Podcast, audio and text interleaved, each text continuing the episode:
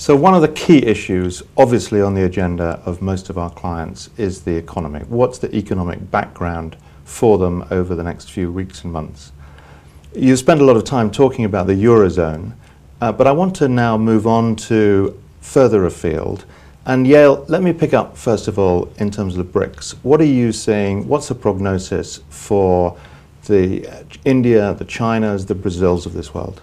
Well, looking at China, India, and Brazil to start with, we've seen the second half of 2011 weaker in terms of growth for these economies, and that was mainly because of domestic reasons.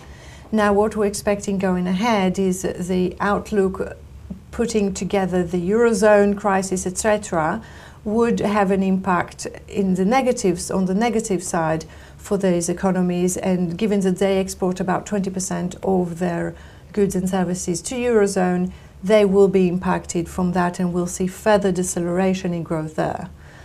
Looking at Russia, for example, the situation is slightly different, where growth was very positive um, last year, all through the year, but now, given its exposure to Europe is, is bigger, with export of about 50% uh, going to the EU, and the fact that it's more sensitive um, to the price of oil, we would expect the deceleration there to be uh, further. But overall, just putting it into context, we still expect these economies to grow fairly robustly in comparison to the rest of the world. So, still some growth, but at a, at a lower level. Mm-hmm. What does that mean then for UK exporters? Will there still be considerable opportunity in those markets uh, perhaps less so in some of, and more so in others? It, it does mean that there will still be more opportunity there than nearer to home. In the Eurozone, we're looking at growth levels that are much, much stronger than um, in any of the Eurozone countries that, that is still likely to grow. Um, but it means that they will find it potentially harder to sell. And what could derail that? I mean, you mentioned oil prices by way of example. What are the, what are the risks there that could knock that still further?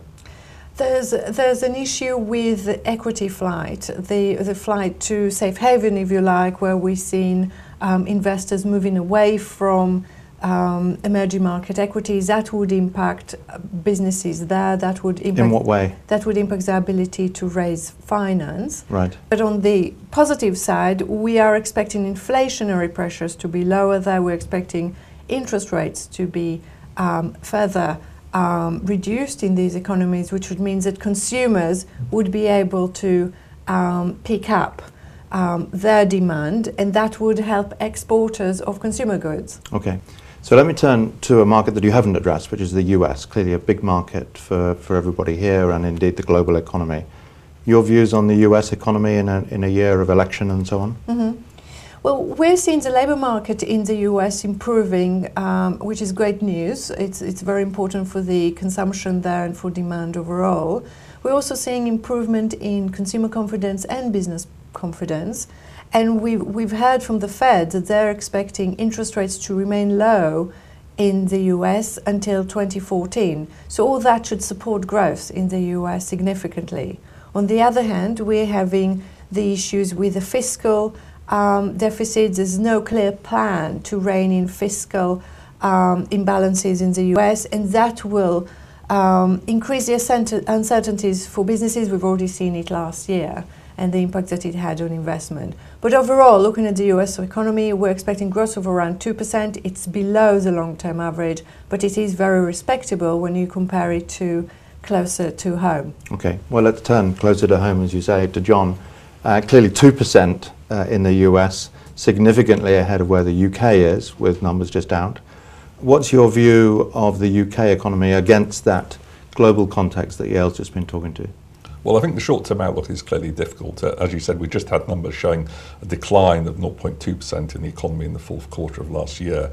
So that does raise the possibility of at least a mild technical recession if we get another slightly negative number this quarter.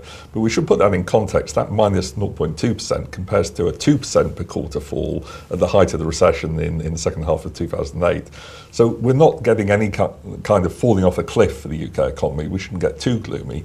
And I think as we move through 2012. And as inflation comes down with VAT rises falling out of the index and energy and food prices not rising in the, the rapid way they were last year, then we should see some of that big squeeze on consumers begin to get less. I mean, last year we had uh, consumer prices going up about 5% and earnings only 2%.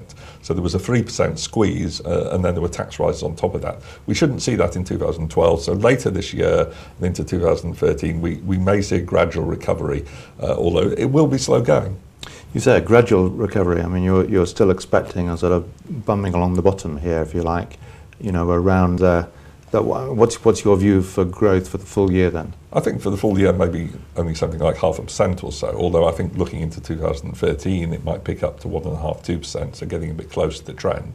But yes, I think when you have these kind of banking crises, you know, history suggests it takes seven or eight years to work your way out of those fully. And, and so if start pretty tough time then for a period of time. And clearly, sectors are different sectors are going to be impacted in different ways here. Yeah, well, consumer sectors, retailing. Uh, obviously, as I said, quite difficult in the short term, but maybe picking up as we go to the end of the year 2013. Manufacturers, I think, exporting to the Eurozone, which is half of our exports, obviously hit hard by some of the negative factors that Yael has talked about.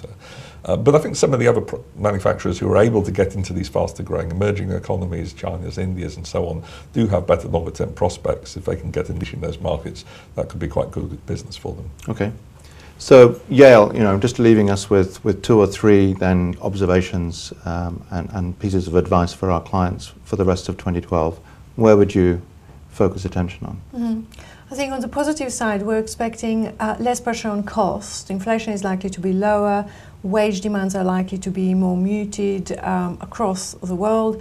We're also expecting interest rates to remain low and even to fall in some countries. So that would help on the finance side for those who can access finance. We are still seeing a lot of tension in the banking um, sector across the world, especially in Eurozone, but that could have implications not just to the banking sector, but also to the customers and all the secondary effects around it that I would recommend clients to prepare for.